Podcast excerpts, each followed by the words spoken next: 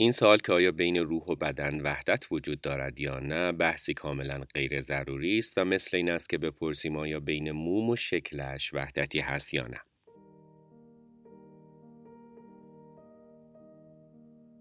در قسمت هفتم مجموع درس گفتارهای فلسفی پراکسیس من مجید هیدری نقل قول کوتاهی رو از فیلسوف شهیر یونانی ارسطو در مورد وحدت روح و بدن برای شما توضیح میدم.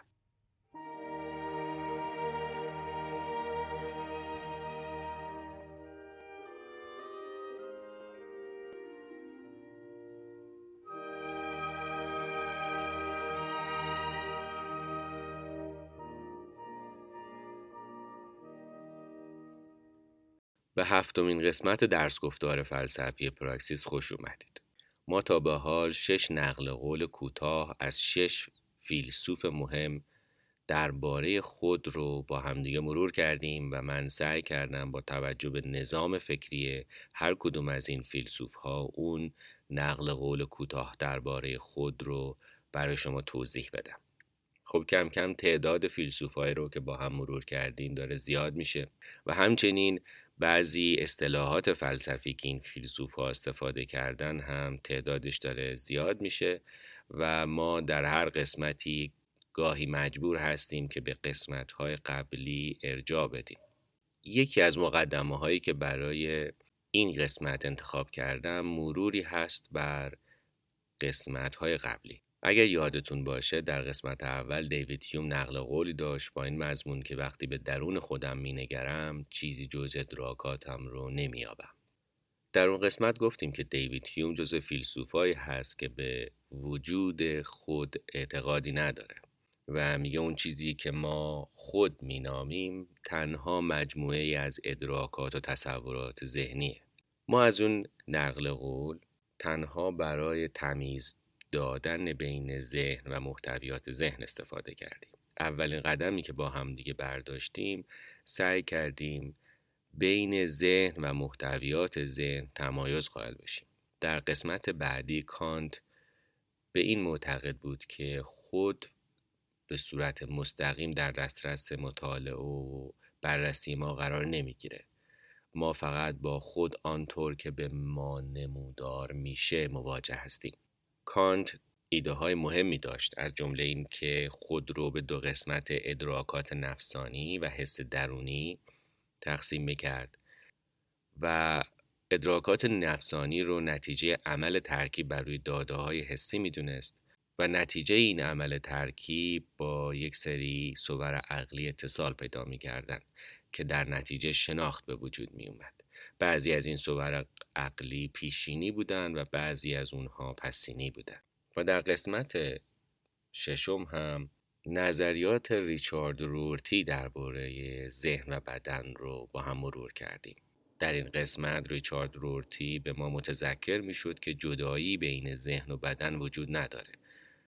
در حقیقت دوگانه انگاری انسان مدرن اینکه انسان امروزی به یک دوگانه معتقد هست یعنی دوگانه ذهن و بدن یک ابداع فکری هست که فیلسوفانی مثل افلاتون و دکارت درش دخیل بودن و بهش دامن زدن. از نظر ریچارد رورتی خود شخصی یا ذهنیت گرایی یا همون سوبژکتیویسمی که امروزه انسانها دوچارش هستند تنها نتیجه یک ابداع فکری هست. ریچارد روتی شدیدن با خود شخصی با ذهنیت گرایی سوبژکتیویسم مخالف بود و از فیلسوف ها و متفکرین مختلفی برای ما مثال و استدلال آورد که چرا خود شخصی یا ذهنیت گرایی یا دوگان انگاری بین ذهن و بدن درست نیست. خب در این قسمت که ما به توضیح نقل قولی از ارسطو خواهیم پرداخت متوجه میشیم که در نظام فکری ارسطو از اون دوگان انگاری که ریشارد رورتی بحثش رو می‌کرد خبری نیست. از خود شخصی و ذهنیت گرایی یا سوبژکتیویسم خبری نیست و همچون دیوید هیوم اصلا از خود خبری نیست و به جای خود مفهوم فلسفی دیگه ای جانشینش شده.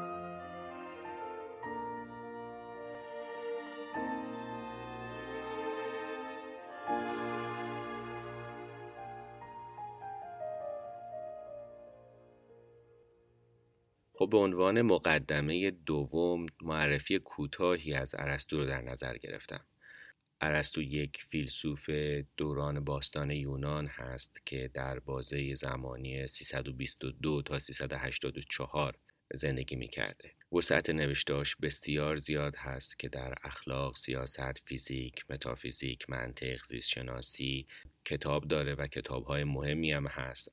همچنان در زمانه امروزه هم کسایی که در این رشته هایی که گفتم مثلا اخلاق، سیاست، فلسفه، منطق تحصیل می‌کنن و مدارک علمی می‌خوان کسب بکنن حتما باید نوشته های عرستو رو بخونن. در واقع هر کسی که علوم انسانی می‌خونه باید این متون رو بخونه و با مفاهیم عرستو آشنا بشه با روش کاری عرستو آشنا بشه با روش تحقیق عرستو آشنا بشه. سبک و روش این متون هم بسیار منحصر به فرد هست. همیشه با مرور پیشینه تحقیق شروع می‌کنه و در یک موضوع یا مفهوم نظر قدمای خودش رو بحث می‌کنه و بعد شروع می‌کنه به توضیح دادن موضوع یا مسئله از منظر خودش. متون ارسطو واقعا متون خاصی هست از این بابت که شما مطمئن نیستید چه متنی می‌خونید. متنی فلسفی است ادبی علمی زیست شناسی یا روانشناختیه و حتی نمی‌دونید که مشغول خوندن متنی هستید که تنها اطلاعات عمومیه به خاطر اینکه بسیاری از مفاهیم بسیاری از اصطلاحات علمی هنوز ابداع نشده در اون زمان.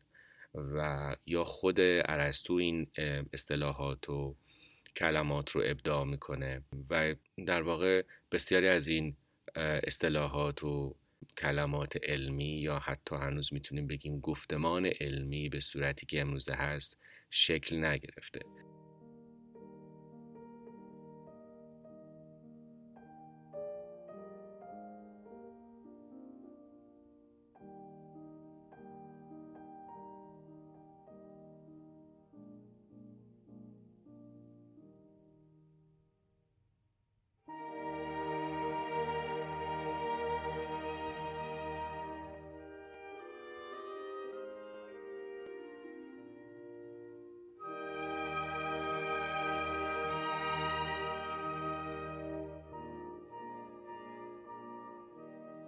خب حالا زمان اون رسیده که بتونیم یه قدم جلوتر بریم.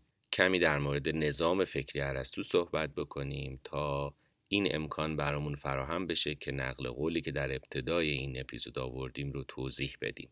تمرکز ما تنها بر روی همین نقل قولی هست که از ارسطو آوردیم و توضیحاتی هم که میدین در حاشیه همین هست. از نکات بسیار مهمی که در نظام فکری ارسطو هست اینه که در فلسفه ارسطو خبری از خود نیست. یعنی خبری از سلف مثل فیلسوفای قبلی که با هم مرور کردیم نیست. به جای این خود صحبت از روح میشه. ارسطو کتابی داره با عنوان درباره روح.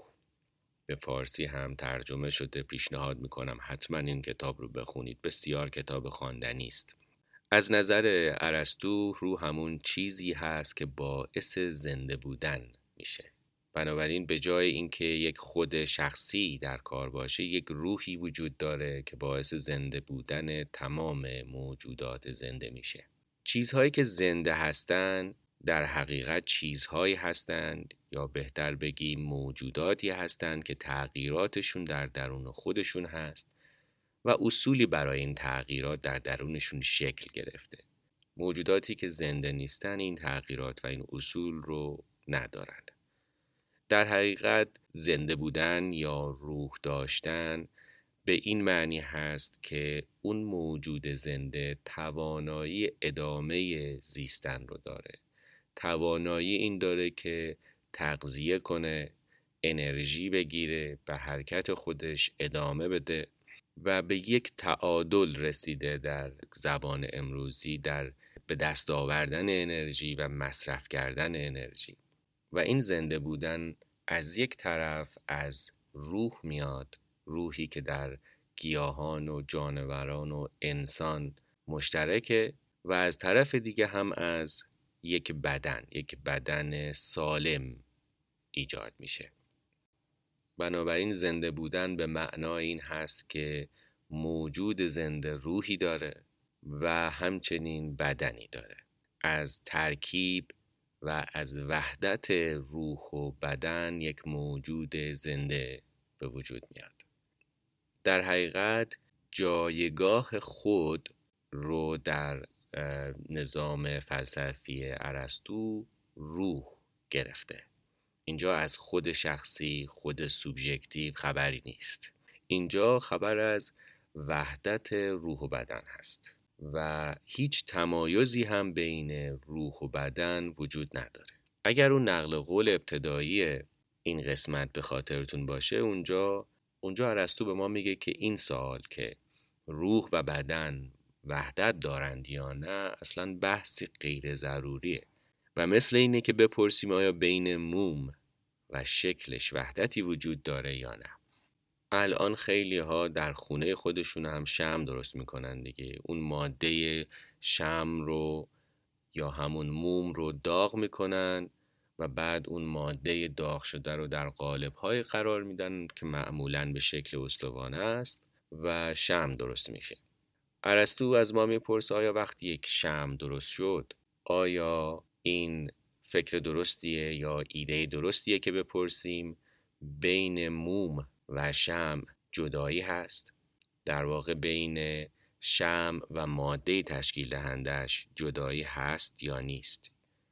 حتی در جای دیگه این رو سوال خندهداری می‌پرسه این دست سوالات رو که آیا بین روح و بدن یک تمایزی یا دوگانگی وجود داره. همونطور که در قسمت قبلی هم گفتیم ریچارد رورتی هم همین دوگانگی رو رد می‌کرد دیگه. هم این دوگانگی رو رد می‌کرد و هم اون ذهنیت گرایی یا خود شخصی رو رد می‌کرد. اینجا الان ما متوجه میشیم که در نظام فلسفی ارسطو از هیچ کدوم از اون دوتا خبری نیست. بلکه خبر از وحدت روح و بدن هست. خبر از زندگی هست یعنی خبر از زنده بودن هست. و زنده بودن هم تعریف کردیم توانایی تغذیه کردن و ادامه دادن به فعالیت. این میشه زنده بودن. وقتی از یک آلت موسیقی صدای خوشی برمیاد به معنی این هست که مواد تشکیل دهنده اون آلت موسیقی به شکل یا به فرم یا به صورت مناسبی در کنار همدیگه قرار گرفتن تا این صدای خوش بیرون بیاد. و ما هیچ وقت نمی‌تونیم بگیم که بین مواد تشکیل دهنده اون آلت موسیقی و صدای خوشی که از اون بیرون میاد یک جدایی وجود داره یک تمایز وجود داره. این بسیار نکته جالبی هست که برداشت امروزی ما با ارسطو بسیار متفاوت هست. و این نوع برداشتمون رو که متفاوت با برداشت ارسطو هست در استعاره هایی که امروز در زندگی خودمون به کار می‌بریم در زبان خودمون به کار می‌بریم می‌تونیم ببینیم. ما به صورت معمول میگیم بعضی مواقع میگیم چشم من می‌بیند دست من کاری انجام میده. و اینا از نظر ارسطو خنده داره. استعاره مثل غذای روح اینا نشون دهنده این نوع تفکر انسان امروزی هست که بین روح و بدنش یک جدایی وجود داره. این نوع استعاره ها مثلا فرض کنید استعاره غذای روح وقتی در ابتدا به کار رفتن یک استعاره ادبی بودن. اما کم کم با توجه به این که این دوگان انگاری روح و بدن در ذهنیت ما جا میفته در نظام جهانبینی ما جا میفته و ما معتقد به یک دوگان انگاری میشیم بین ذهن و بدن و همچنین یک خود شخصی در ما شکل می‌گیره. این استعاره ها یعنی استعاره های مثل غذای روح چشم من می‌بیند دست من کاری انجام میده اینا معنای استعاری و ادبی خودشون رو از دست میدن و تبدیل میشن به حقیقت تبدیل میشن و در واقع معنای لفظی پیدا می‌کنن. به قول ریچارد رورتی یا دیویدسون میگن اینها معنای استعاریشون رو از دست میدن و از استعاره های زنده به استعاره های مرده تبدیل میشن. بنابراین نقل قولی که در ابتدای این قسمت آوردیم در یک سطح می‌تونیم بگیم که به راحتی توضیح داده میشه که از نظر ارسطو بین روح و بدن وحدت وجود داره و اصلا این پرسش که آیا بین این دو وحدتی وجود داره یا نه کاملا غیر ضروری است؟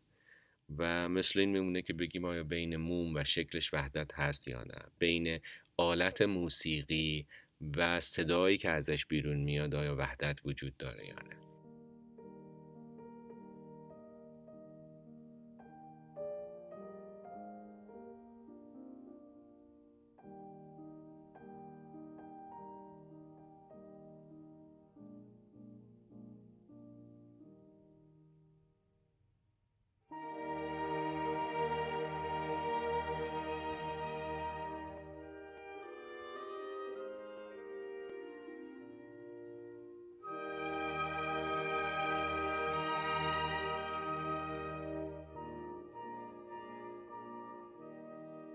در اینجا برای فهم بهتر همین نقل قول ساده می‌تونیم وارد سطح بعدی بحث بشیم و اون هم اینه که اندکی درباره نظام فکری ارسطو بدونیم.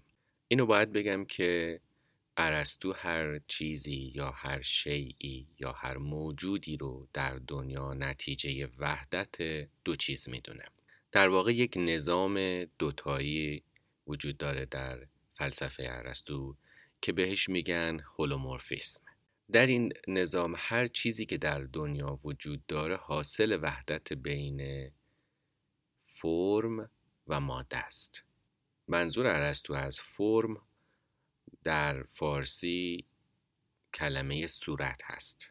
یعنی می‌تونیم بگیم که در نظام فکری ارسطو هر چیزی که در دنیا وجود داره حاصل وحدت بین صورت و ماده است.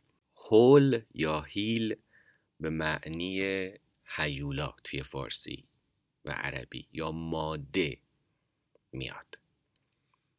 و مورف هم به معنی فرم یا صورت میاد. یعنی وقتی یک ماده صورت خاصی رو به خودش گرفت یک چیز در دنیا به وجود میاد. مثلا آلت موسیقی همچون گیتار یک ماده ای داره که شامل چوب و سیم و از این دست هست و یک صورتی داره یا یک فرم و شکلی داره که وقتی این دوتا به وحدت می‌رسن یک گیتار به وجود میاد. هر چیز دیگه هم در دنیا مثلا مثالی که خود عرستو می‌زنه یک خانه شامل وحدت موادی همچون آجر و سیمان و آهن و چوب و امثال اینها هست و یک صورت خاصی که همه خونه ها تا حدی اون رو به صورت مشترک دارن. برای اینکه باز همین بحث بیشتر باز بشه ما باید روی کلمه فرم یا صورت بیشتر با هم دیگه صحبت بکنیم و کلمه فرم یا صورت رو باز کنیم که بسیار کلمه مهمی است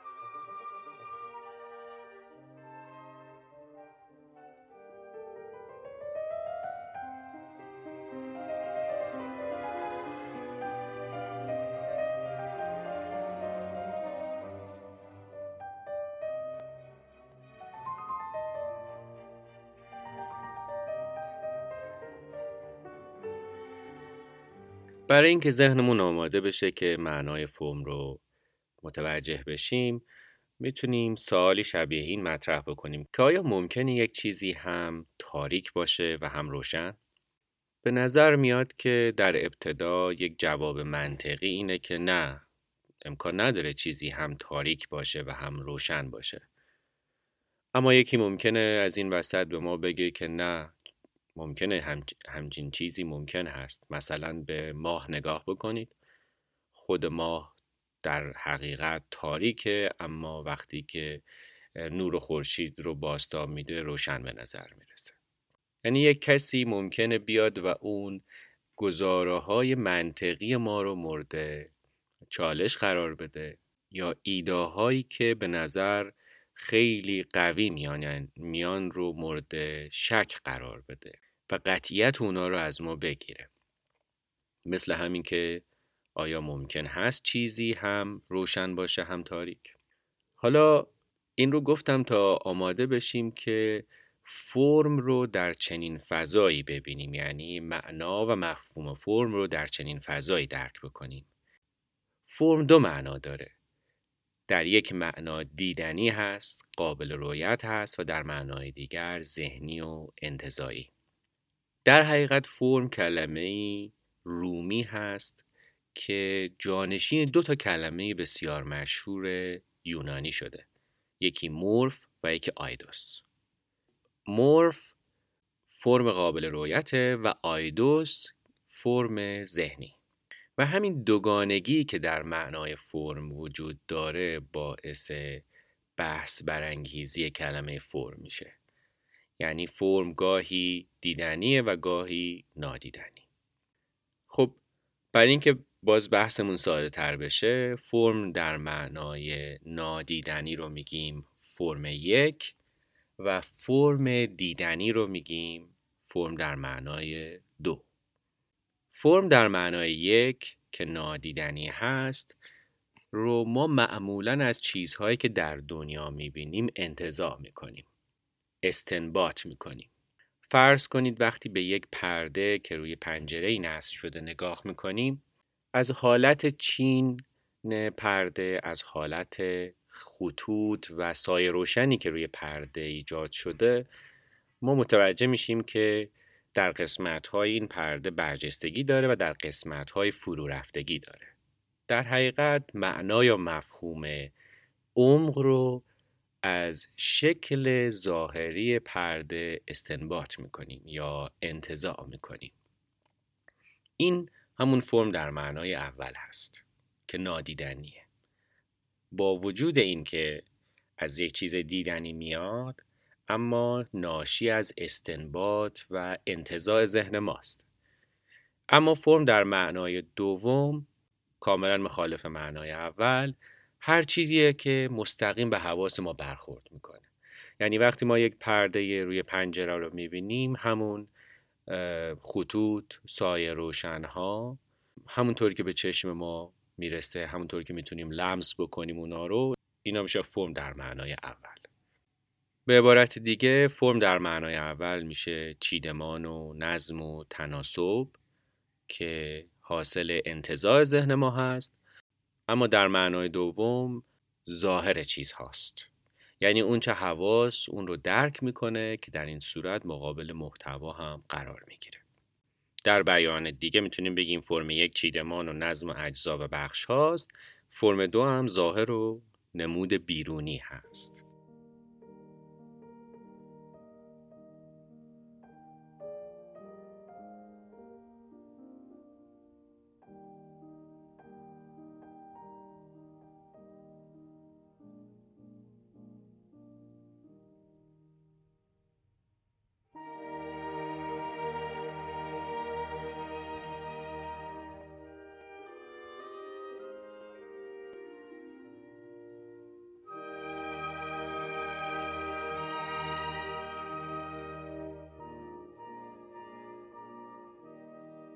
می‌تونم دقیقا همین معنی همین دو نوع فرم رو فرم یک و دو رو در فلسفه افلاتون و ارسطو هم به شما نشون بدم. همونطور که قبلا در قسمت ششم ریچارد رورتی تا حدی به این اشاره کرد. ما هم در فلسفه افلاتون فرم داریم و هم در فلسفه ارسطو فرم داریم.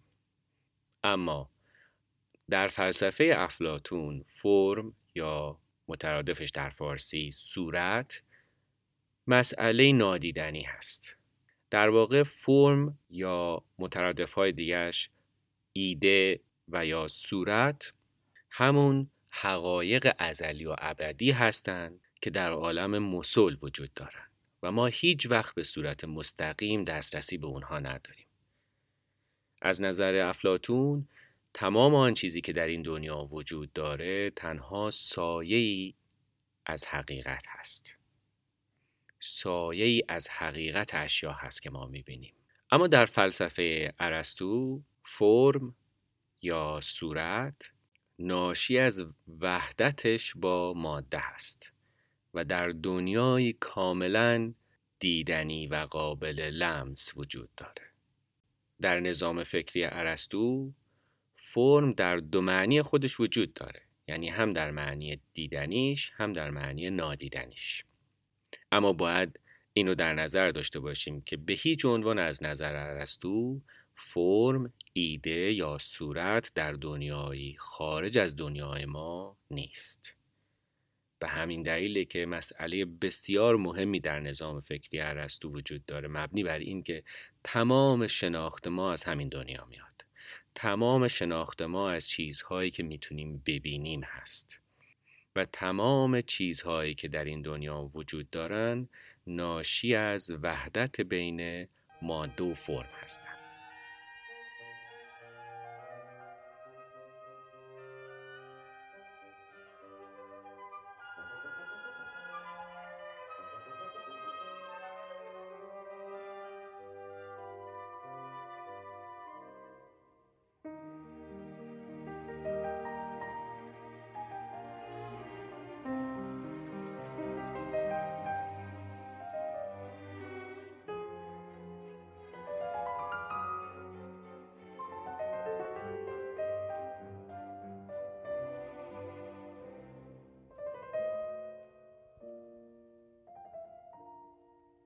خب حالا با استفاده از نظریه هولومورفیزم ارسطو یا همون وحدت فرم و ماده یا صورت و ماده می‌تونیم برگردیم به بحث روح یا بحث انسان یا بحثی که امروزه با عنوان خود مطرح هست.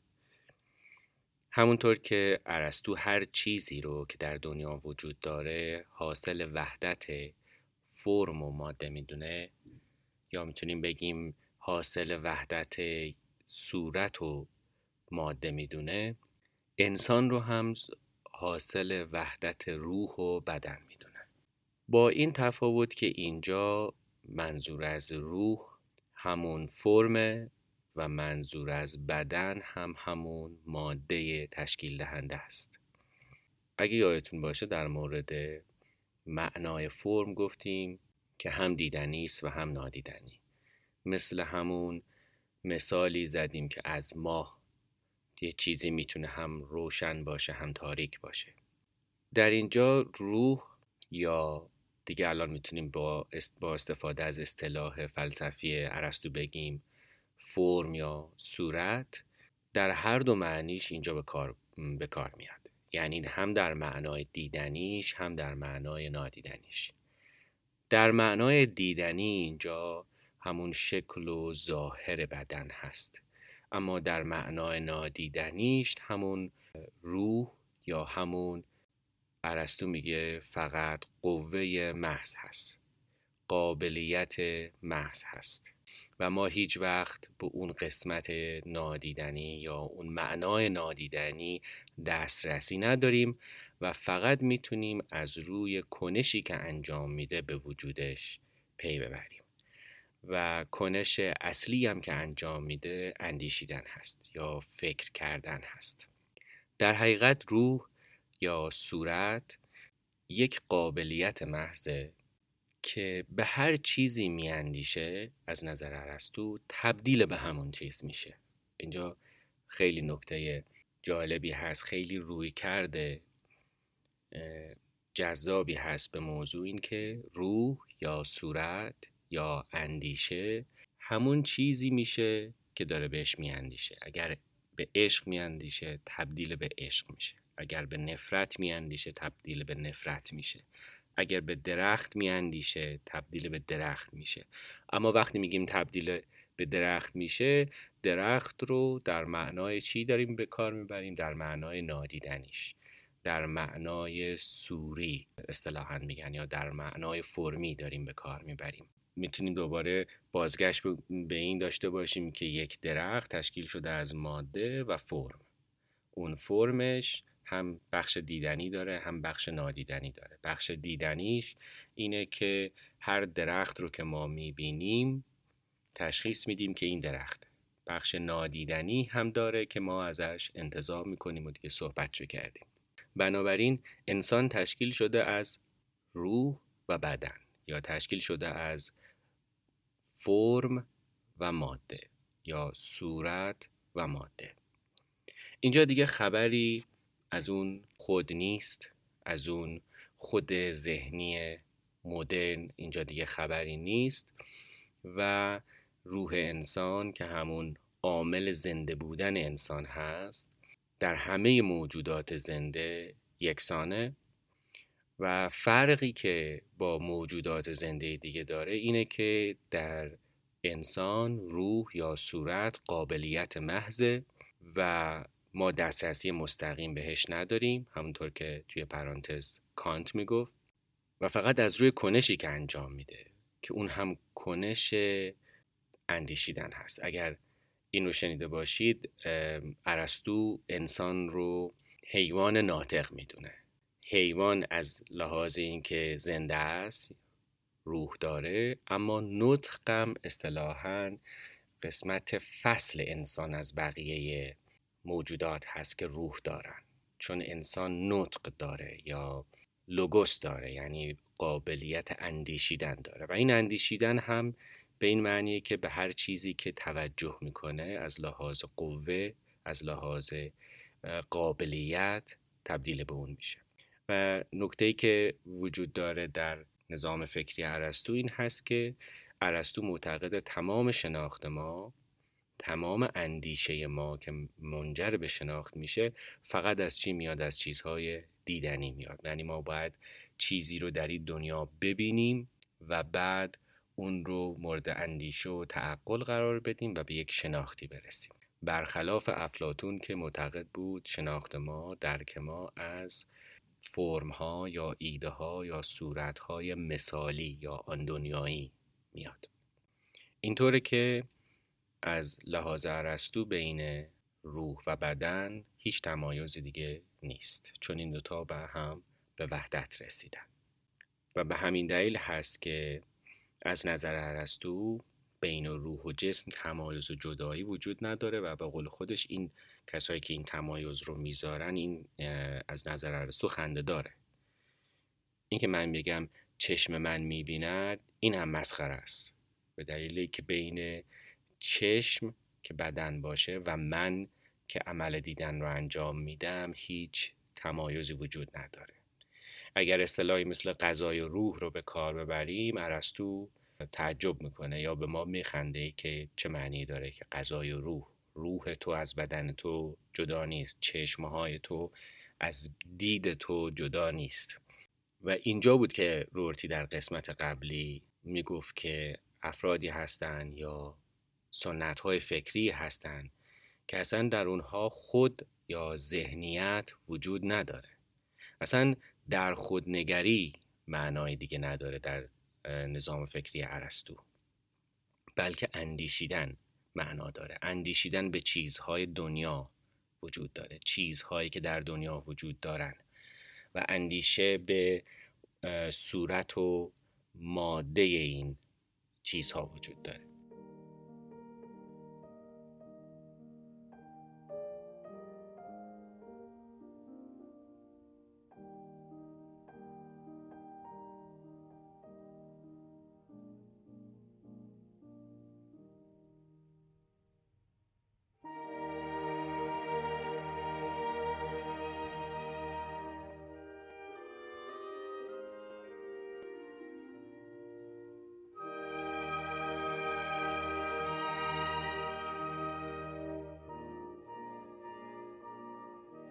ما در قسمت ششم وقتی در مورد نظریات ریچارد رورتی صحبت کردیم اونجا به این اشاره کردیم که ریچارد رورتی در انتهای کتابش با نام فلسفه و آینه طبیعت بعد از این که خود ذهنی ذهنیت گرایی دوگان انگاری بین ذهن و بدن رو رد می‌کنه همچنین این ایده که یک حقیقت ازلی و ابدی وجود داره رو هم رد می‌کنه. خب می‌گفت وقتی اگر این ایده حقیقت ازلی و ابدی رو رد کنیم خب پس به چه نوع حقیقتی ایمان داشته باشیم یا اعتقاد داشته باشیم؟ اونجا بحث پراکسیس اجتماعی رو مطرح می‌کرد. مبنی بر اینکه حقیقت مبنای گفتگویی داره که در زمانهای مختلف فرق می‌کنه. همونطور که در ریچارد رورتی پراکسیس یعنی کلمه پراکسیس وجود داره در گفتمان فلسفی ارسطو هم همین کلمه هست.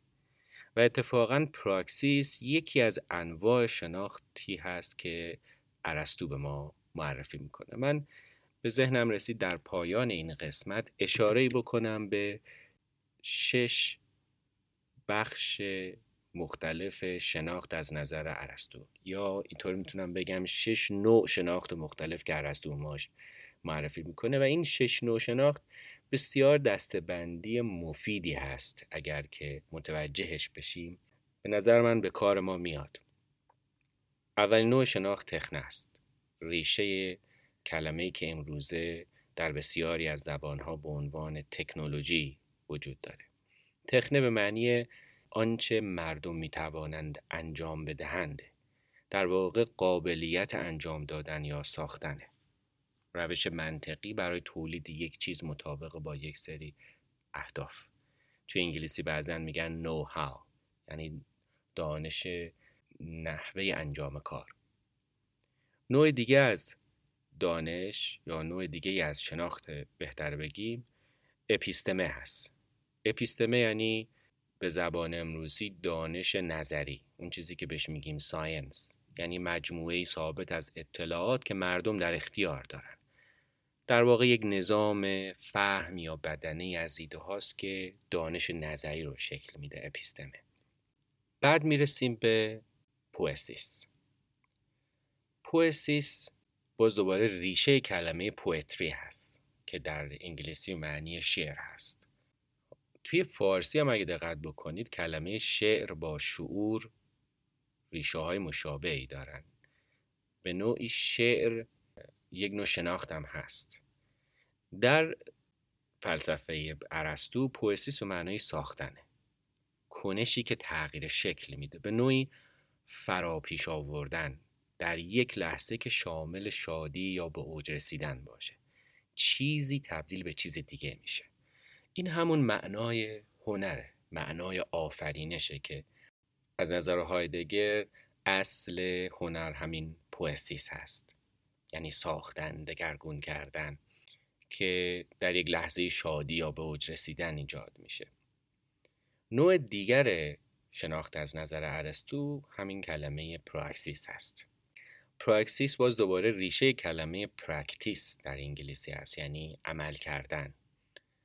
عمل به معنای مقابل نظر یعنی به کار بستن مهارت. و عمل در فضای عمومی که عملی والا و اخلاقی به حساب بیاد.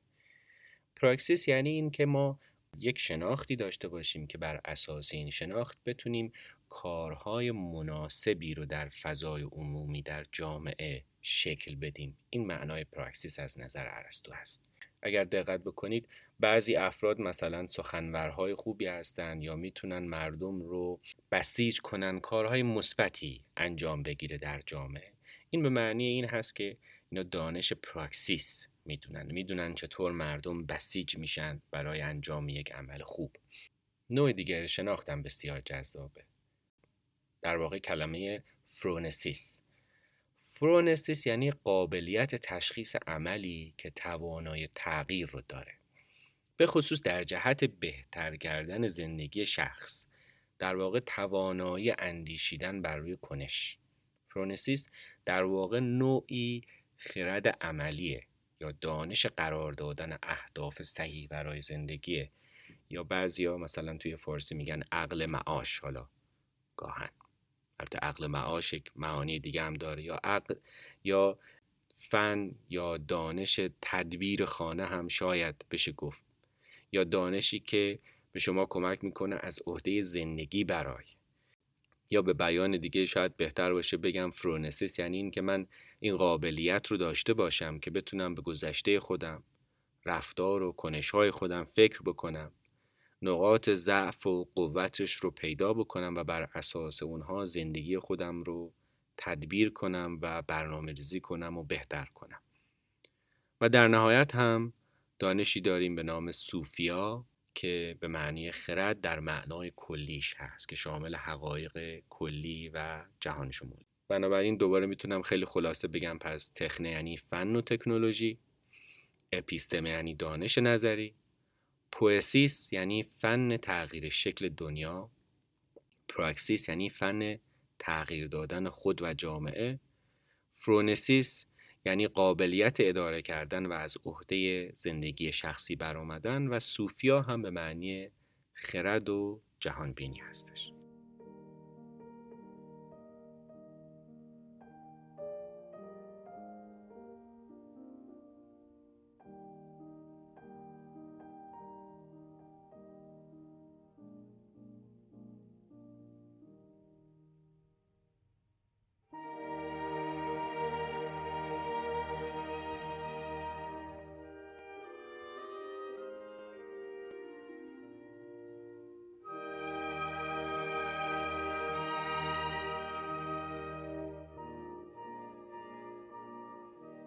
پایان اینطوری می‌تونم این قسمت رو خلاصه بکنم. فهم یا درک انسان امروزی از خودش درکی ذهنی یعنی سوبژکتیو و درکی بسیار شخصی هست. از نظر ما امروزه یا از نظر اکثر ما بین ذهن و بدن ما جدایی وجود داره. و بیشتر ما معتقد به یک دوگانه انگاری بین ذهن و بدن هستیم که این رو می‌تونیم از ادبیات خودمون از گفتمان آدم ها درک بکنیم. اما در نظام فکری ارسطو ذهنیت وجود نداره. سوبژکتیویته به معنای امروزیش وجود نداره. جدایی بین ذهن و بدن وجود نداره بلکه به جایش وحدت بین روح و بدن وجود داره. انسان و دنیایی که درش زندگی می‌کنه از نظر ارسطو بسیار متفاوته با دنیایی است که امروز ما در اون زندگی می‌کنیم.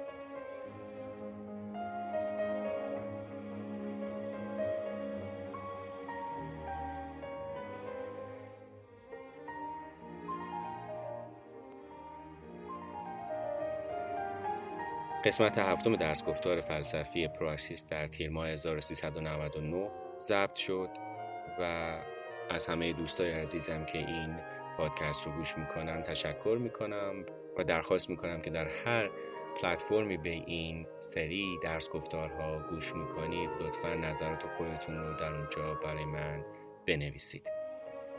پراکسیس وبلاگ و کانال یوتیوب داره که می‌تونید اونجا مطالب رو گوش کنید ببینید یا بخونید و همچنین در پلتفرم های مختلفی که موسیقی و یا پادکست به اشتراک گذاشته میشه نیز وجود داره